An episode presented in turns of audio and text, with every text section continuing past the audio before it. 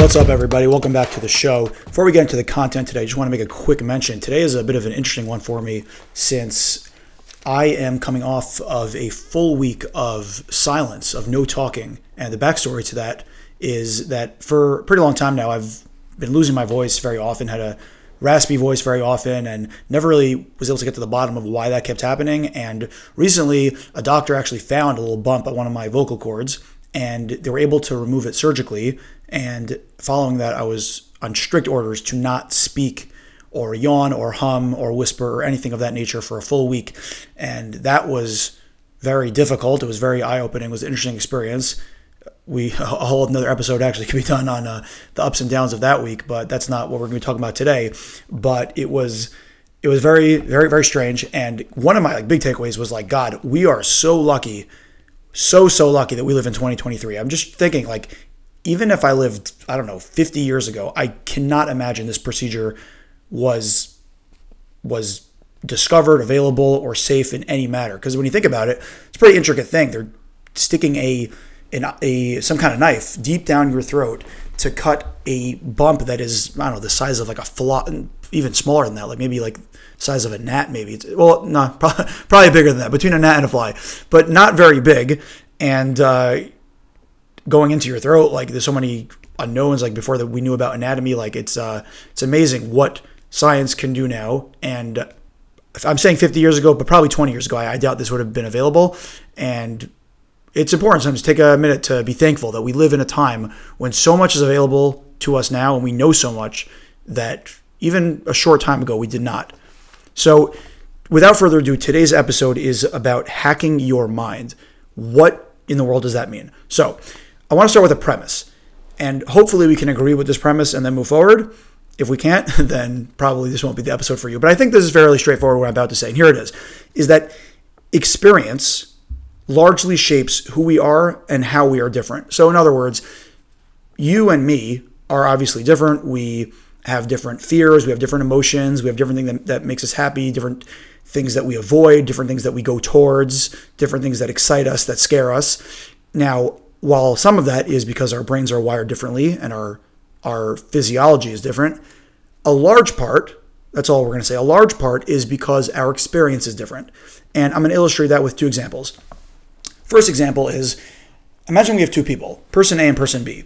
Person A develops a very severe gambling addiction at the age of 25 and never really recovers, or maybe recovers very late in life, but it kind of steamrolls and wrecks their entire life. Person B never develops a gambling issue, goes into business, becomes very, very successful, and makes a lot of money, and seemingly has a pretty good life. Now, you might look at these two people and think that they're like incredibly different, like no similarity whatsoever, not even not even in the same ballpark. Now, let's rewind to when they were both 18 let's imagine when they're both 18, when it became legal for them to buy a lottery ticket, they both went to the drug the corner store, bought a scratch off ticket, and person A won and person B lost. Now, one of the interesting things about gambling is that the, the industry has to make it so that the odds are likely enough that you will win, that they hope that you win, especially in the beginning, so that you keep coming back. And then, since they know that the math is in their favor, they know eventually you're going to lose. But it's actually much better for the gambling industry when a newbie who's never gambled before goes into a casino or buys a lottery ticket and wins right away because then it gets hardwired into their brain that this is a valid and easy way to make money when in fact neither of those things are true. So imagine that after person A won the first scratch off, bought more scratch offs, and had decent luck, like, you know, made some money, not like any big time money, but I don't know, 50 bucks, 100 bucks, 500 bucks and then started getting into other forms of gambling casino gambling slot machines sports gambling which now is a huge huge industry in this country and really the math catches up to them and they get screwed over but by then it's too late. There the addiction is already planted and recovery in general addiction recoveries are are, are uh, it's one of the it's a, it's a it's a very difficult thing to recover from. A lot of therapists don't even deal with addiction because the, the recovery rates are so low. So uh, they yeah let either they recover very late in life or they never recover. Whereas person b bought the same lottery ticket lost and really never it never interested in them again. When he turned 20 when he was 23 and or 21 it was in college and his friends say hey let's go to the casino. He's like nah i don't really care to gamble you know because his exposure to gambling is buying a $2 scratch off and losing. So therefore i had no interest in doing it. Now this is just an example I'm using to illustrate with. It's very likely that like someone that develops again, like it's not like as black and white like that, or that there actually is a difference in their in their wiring and their brain makeup or uh, hereditary. It might be a history of addiction in their family. But what I'm just trying to illustrate is that it could be that these two people really are identical. They're the same person, but their lives get thrown on total different trajectories because of one experience that they had very early in their lives that were very different. Second example I'm going to give is with approaching girls. Imagine you have two guys. One of them, person A, has a lousy, lousy dating life, and guy B has an awesome dating life. And we go and we interview these two people, and we find out that person A uh, we say like you know tell us about your dating life he's like yeah like i just really haven't gotten results haven't really been able to meet any women and we say like well do you ever go approach women do you ever talk he's like nah i don't really do that we find out why and we find out that when he was 16 he approached his crush in high school and she totally rejected him in a very embarrassing way and he never tried to approach another girl again because he was so shattered by that experience and that really hindered his dating life. And then guy B, we ask him, well, take us back. He's like, well, yeah, it really was never hard for me. You know, I meet a lot of girls, a lot of high quality girls. It's kind of easy for me to talk to them. It's not like difficult for me. I'm not afraid. And it just, it just, it's easy. And it was never like, he doesn't even realize why it's a challenge. Like, yeah, it's really no, not difficult. And we go back and we say, and we, we find out like what his history is. And the first girl he approached when he was 16 in high school it was awesome. It was so smooth and she was into him and it was like so easy and it totally boosted his confidence. And then like every time after that like yeah he's been rejected before but he had he had a few wins very early on that shaped his view of what it is to approach a girl and therefore it never really became a difficult thing for him. But imagine if these two people are like they're the exact same person. Like there's literally no difference between them. They grew up up to the age of 16 the same way. They're they're clones. They are psychologically, physiologically are wired the same exact way, but yet got thrown on a totally different trajectory because of a very early experience they had in life that really left an imprint on them. So the the premise of this episode is that imagine if we could remove experience while keeping your skill. So imagine like you can totally like forget everything that you ever did, ever failed in, ever succeeded in, but you keep all your skills. So you still know how to speak, you still know how to cook, you still know how to do your job, but you don't remember any failure you've had in the past or any success. Now, what we're going to focus on is failure. We're going to focus on imagine if you could remove those memories of failure. Now, you're probably saying like, what you remove memories of like how that's not possible? How like how and why would I even want to do that? Like, isn't it good to remember things? I would say, yeah, those are valid points. And what I want to also disclaim is that this episode is not an instructional course on how any of this could be done. This is an idea that I want to plant and talk about. And at the end, I'm going to give some suggestions of further ways to explore this. But the thing is, I can't really tell you how this step by step this gets applied because to be honest, I'm not sure myself and I'm still figuring it out. But I do very strongly believe that the keys to finding success and winning the battle in your mind, which I think is many times where the battle needs to be won or is currently being lost, I think the keys to that really lies in this topic. So we're going to apply this hacking your mind in two ways. The first way I'm going to loosely call reframing, although that word has some other definitions. We'll call it reframing. And what I mean by that is choose, imagine if you could choose what you focus on and ultimately choose what you believe. Now, this to some people is a new concept because most people go through life with the impression that like their beliefs are they don't really choose what they believe. Like they witness things, they see things, and that's really what they that's really what they believe. One of my uh, one of my favorite podcasts that I that I've listened to a lot uh, called The Unapologetic Man, hosted by Mark Sing. He says all the time, belief systems are BS. They're bullshit. They're not true. It's totally not true what you believe. Now, what he means by this is that like some people have a overarching belief in their life that I'm a loser and I always screw up. Now let's analyze that. Let's analyze this person's life who, oh, who who has this mantra in their mind that they're a loser and they always screw up. Well, I mean, let's say for myself, like I definitely have been a loser for some of my life or have acted like a loser or have screwed up more times than I can count.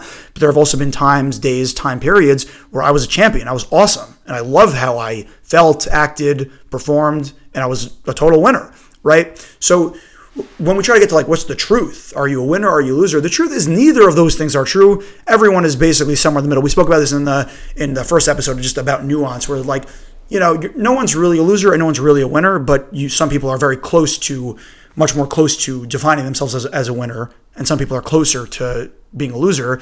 But the truth is, you, in a sense, you can choose what you want to believe because the truth is, either way, you're wrong. It's not true. It's BS. It's not true. If you believe that you're a loser, I guarantee you, I can point to times in your life where you are not a loser and where you did not screw up and where you were awesome. But you, either those happened later in life, they were too sparse, or you just simply choose either consciously or subconsciously not to focus on them, and therefore you considered yourself a loser. And the same thing goes, by the way, if someone thinks that they're a winner and they, they're awesome, let's say to a healthy level, that they really think that they're they're they're a prize, that they really think that they're a winner. I can point to times in their lives where they're lost and they were a loser and they did screw up. Right? So the truth is what what they believe, even though there it's positive, it's not really the full truth, but it's what they choose to believe, what they choose to focus on. And ultimately, because this is the nature of belief systems, as Mark Sing would say, wouldn't it be beneficial if you chose ones that work for you? Now, this is only to the point of like what in the bounds of reality, right? So if you like, I don't know, if I would choose to think that I could be a quarterback for the Jets, maybe I could because they are awful and seems like no one could play quarterback for the Jets. That would be against the rules of reality. I, I would not know how to. And like even if I believe that I can, that's just simply not true. But with things like this of like what you believe about yourself, how you define yourself, how you identify, many of these things are not set in stone. They're not black and white, and the tr- nothing, no statement that you can really say about yourself is fully true. So, wouldn't it be beneficial to choose what it is that you believe? Uh, I'm going to give another example that's very different, and this is going to ruffle some feathers, but I'm going to say it anyway because this is what I think. Anti-Semitism. Now, I know now this is a very touchy subject with with, with what's happening in the Middle East with Israel, Hamas, um, but like here's what I think in general about anti-Semitism. Does exist? Obviously, it exists. There are prejudices that exist against Jews, against blacks, against Asians, against a lot of, uh, I guess, let's say minorities. But there are people that look after it. So, like pre October 7th, let's just say, there are people that choose to find the instances that they could define as anti-Semitism, and then they scream it from the rooftops. They're like, "Oh my gosh! Like, look, look at the anti-Semitism! You know, we need to do." Now, again, th- th- this is there's a lot of nuance here because if there is an issue, if we if we notice an issue of anti-Semitism in the world and we believe we can change it, then it's it, it's incumbent on us to be active and to try to change that. What I'm saying though is that if I go through my life and there are experiences where like I feel maybe people were not so nice to me or or I don't know didn't like me at work or a cop pulled me over and was mean to me and I think it's because I'm Jewish, then that may or may not be true. There's no ultimately there's no way to know for sure. At least like in my instance, where like they're kind of petty, they're light things. But there are people that like choose to believe that everything, like a Jew, for instance, everything that happens to them is an act of anti-Semitism. That's simply not true. I'm not saying all of it isn't, but not all of it is either. And you can choose to view the world as a really nasty, awful place where like everyone's out to get you and everyone hates you. You can also choose to view the world as a beautiful place where everyone loves you and uh, you're awesome. Now, again, the truth is somewhere in the middle. There are there is anti-Semitism out there. Not everything that bad happens to you if you're a Jew is anti-Semitism. Same thing if you're black, Asian, or any other minority. Doesn't matter to me. But the thing is, I would choose, if I could, I would choose to believe that the world overall is a good place. Overall, there's a lot of good in the world. And there's a lot of beauty and good people in the world. And yeah, there are instances of anti Semitism, but I'm not going to choose that as like the thing that I focus on and I'm not going to interpret every bad thing that happens to me through that lens.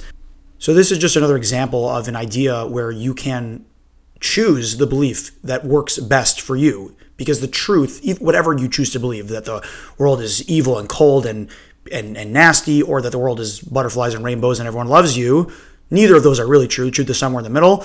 And it would be better for you to choose a belief that, that that works best for you and that gives you the outlook on the world that will help you be the most successful. Now, for people like myself that are kind of more on the logical side, this concept was always a little bit hard for me because it's like, how can you say that the even as it pertains to my experience in my past, how can you say that, well, I can choose what to believe and belief systems are BS? Like, not really true. Like, my past is what my past is. Like, I, what I can choose what my past is. Like, it, it already happened. Like, it's already there. That's something I always struggled with. And Jordan Peterson talks about this a lot in 12 Rules for Life that your version of reality of like what actually happened, your recollection, your memory of an of an interaction, of a failure, of a success, of really anything that happened in the past is not the whole truth.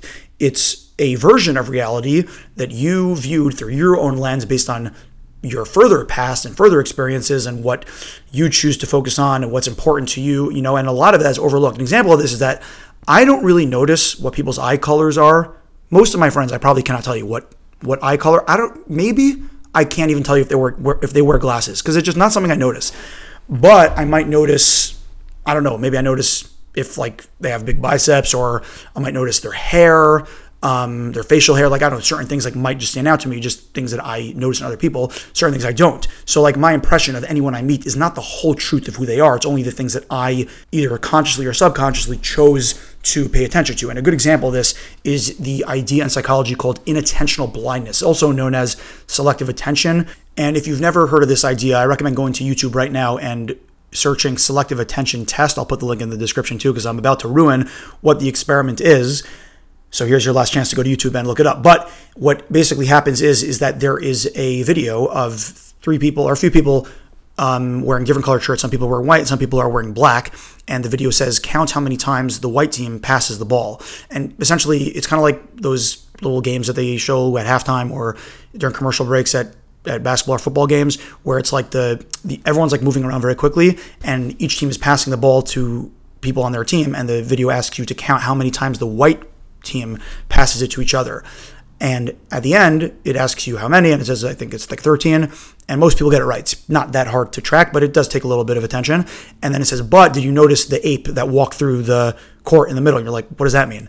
And then it shows it to you again. And in the middle of the video, someone dressed as a gorilla moon dances through the court as you're looking at these people pass the ball through, uh, to pass the ball to each other, and moon walks through the court. And I did not notice the ape. Most people don't. I assume some people do.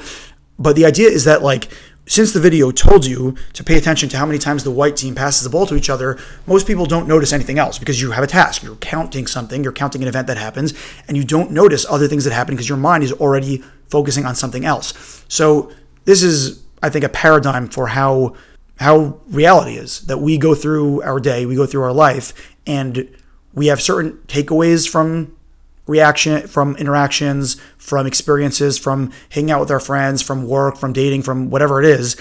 But we don't remember everything. Like certain things we remember because they're meaningful to us in some way or another. Certain things we remember as things that are not meaningful, and certain things we totally forget, and certain things just never really resonate with us, and certain things we don't notice because they're not stuff that are constantly on our mind. Like there's a lot of different reasons why certain things do not get processed and kind of go right through our mind and right out the other side, and we don't really even recall that thing or it doesn't strike a chord in us. So this is just like a good example of kind of like to be humble and be like my version of what happened or the past is not the whole truth. It's part of the truth, but two people could experience the same thing and tell it very differently and neither of them are necessarily lying sometimes you know things are at odds but like the point is that your version of your of your past of your experience is not the whole truth and therefore it shouldn't be treated as the whole truth. And to bring this full circle, the idea of reframing is that if we could, let's go back to the addiction, uh, gambling addiction for, for a second. If we could, let's say, go into the gambler's mind and carve out that experience, early life of buying the lottery ticket, or even carve out all the gambling experience, then they wouldn't be a gambler anymore. Now, some people are going to get mad and say, well, are you saying that this is a way to cure addiction? No, I'm not saying that at all. Like I said before, this is an idea that I want to talk about, and I don't to be honest, I don't exactly know how it needs to be implement, implemented in order for it to work. And I'm not saying it could be used to solve addictions because that is something I know very, very little about. And I'm not going to make a statement like that because it's probably not true. But what I do want to say is that I do believe that for certain things, our the battle is being lost in our mind. It's not really being lost in, in, in, the world. It's being lost in our minds. We don't believe that we can do something because we failed at it at a certain point, and then we just keep doing the same thing because or we keep avoiding the same thing or failing at the same thing because we believe we're going to fail at it and we manifest that in the world. We fulfill that prophecy because we believe that that's really what's going to happen and that belief might be a stupid thing that happened at a very young age that there's really no reason why we have to be good or bad at something because of that. It's just one time we failed and maybe we keep failing or keep avoiding because of that one thing that happened so long ago. So the idea of reframing is if we can if we can choose instead to focus on the times that we were good at something good days we had times that we felt good and did positive things and won and achieved and focus on those things and or cutting out the times that we failed and choosing to not focus on that and not include that as part of our past then i think that we're going to be set up better for success and those beliefs and that personal history is more conducive to being successful as a person. And like i said before a, few, a year ago i would have really had a hard time with this because I'd be like, what do you mean? How can I choose what to focus on? Like my past is my past. And what I'm responding to that is saying, no, it's not true.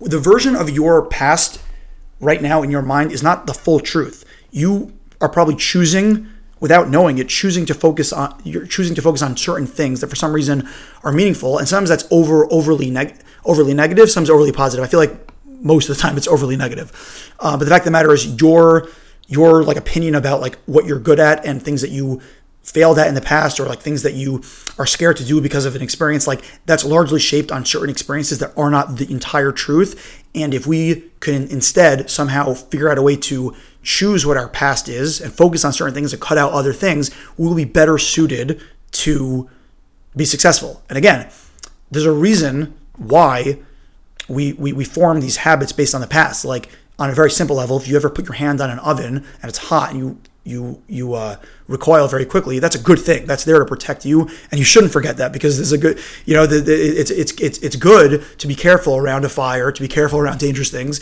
So if you ever had an experience where I don't know, maybe you almost got hit by a car, or like you tripped or whatever. Now, like you're cautious about something. That's a good thing. Your your mind is telling you to watch out because this thing might be dangerous. But sometimes it could be conducive and it could be good and help you be more successful if we shape and and and and, and reframe what our past is. The second way I think that this can be applied, and this is a little bit more extreme, so bear with me. If you don't agree, that's totally fine. This is the idea of faking it. So let's go back to dating for another example, because I think that this really brings out this idea very, very prominently. I think in dating in general, guys, girls, doesn't really matter. I feel like in general, if you believe that you are the prize to a healthy level, not like to a not to an inflative sense of ego, but like you, you really believe that you are a prize and that someone would be lucky to have you, I do think you'll do better in dating. I think that's that's pretty pretty obvious. I don't think that's such a stretch. If you if you have positive beliefs about yourself, you will manifest that in your actions, in your tonality, in your conversations, um, how you conduct yourself, how you how you go about meeting people, and that overall will be successful for you. Now the problem is that a lot of people don't believe that they're the prize, so they're like, well, you know, maybe if I did, it's like a snowball. It's like the people that believe that they're the prize, they have better results in dating. People that don't have poor results, and that makes them have further poor results. So it's like, well, how can I change if I really ultimately don't believe I'm the prize? How can I just choose to? Now, here's where it gets a little bit, a little bit maybe controversial. But what I would say is that I think that you could choose to believe you're the prize, even though you're not. But, and this is a very, very important qualifier, is that it's imperative that you still do the work to becoming someone that you would consider being a prize. So whether that's going to the gym, making money, working on your style, your appearance, working on your personality, working on your social skills, working on your hobbies and your extracurriculars, making yourself a more interesting, working on yourself, trying to love yourself more, be more at peace with who you are, like all these things that make yourself a much better mating prospect or dating prospect. Those things are imperative. So like if you just say I'm the prize, and there are people that do this, that they, they have this this this they delude themselves into thinking that they're into thinking that they are the prize, whereas like they clearly need to lose weight. But they tell themselves like, no, like I love myself just the way I am, and uh, yeah, everything's totally fine. I'm beautiful the way I am, and I'm the prize just the way I am. And that to me is kind of stupid because it's like, no, you're not. No, you're not. You there is an improvement that you need to make really for yourself, but definitely for dating also. Like it's better to be in good shape. Like you're more attractive that way, right? So wouldn't it behoove you for for even just for yourself to get into shape? So if you do not do the work, if you just have this deluded sense that you are the prize, but you do not do what the work that's necessary to actually be a prize, then you are going down a very, very dangerous path. And I don't think you're going to like what you find at the end of the tunnel. But the point that I'm trying to make here is that you, honestly, like you're lying to yourself. You're saying that you're the prize even though you don't believe it, and you meditate on this point that you're the prize even though you know it's not true. In the meantime, between now and however long it takes you to get there, now the truth is you never really get there. You know, life it's a lifelong journey of always bettering yourself as a person. So it's like you never get there.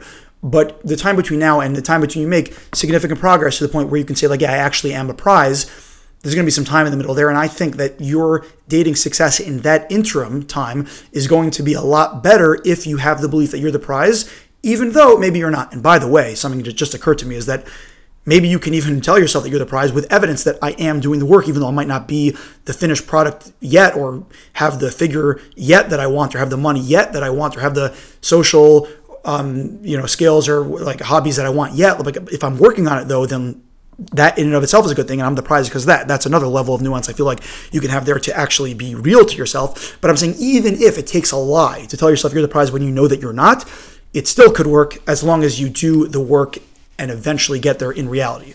So those are two ways I think that this idea of hacking your mind could be helpful, reframing and essentially lying to yourself, fake it till you make it. If this topic resonated with you, um, again, th- this is not an instructional episode on like how to do this is just an idea that I want to plant and put out there and further discussion about it. If you if this idea resonates with you and appeals to you, things that I'd recommend looking into are meditation, hypnosis, the idea of reframing in general. There's a field of psychology that's not really an academic subject, but people that are into it swear by it called neurolinguistic programming, NLP. That's very into what's going on in your subconscious and unconscious minds and I recommend also looking into that if you if this topic resonated with you. I think the the the way that this could be done, like how do you? Because the, the question is that like even if you agree like agree with what I'm saying, you're like Aaron, if I like I hear what you're saying, like how do I actually reframe and, and and choose what to focus on and choose what to believe? Again, I don't know what the answer is, but I think meditation is one possible way to get there. Because meditation is the idea, or at least one form of meditation, is you're really accessing the the uh, the unconscious flow that's going on in your brain that you're not really aware of. Hypnosis, that's that's literally I mean that's the entire thing is that you're meant to induce a transient state where you can access parts of yourself that aren't accessible day to day, going to work, waking up, going to sleep, riding your bike, because there it's your conscious mind, and your unconscious mind is a lot more powerful. So those are ways like I would recommend exploring. But again, this is a journey. I don't maybe in a 10 years I'll have uh, I'll, I'll do another episode on like experience like how this can actually be done. But those are topics that I recommend looking into in the meantime. And as we reach the close of our episode, we will close with the following quote Sometimes a hypocrite is nothing more than a man in the process of change. Brandon Sanderson. Thank you, everyone, again for tuning in. It's been a pleasure. Please don't forget to tune in again next time. This is the Always Nuance Podcast. Talk to y'all later.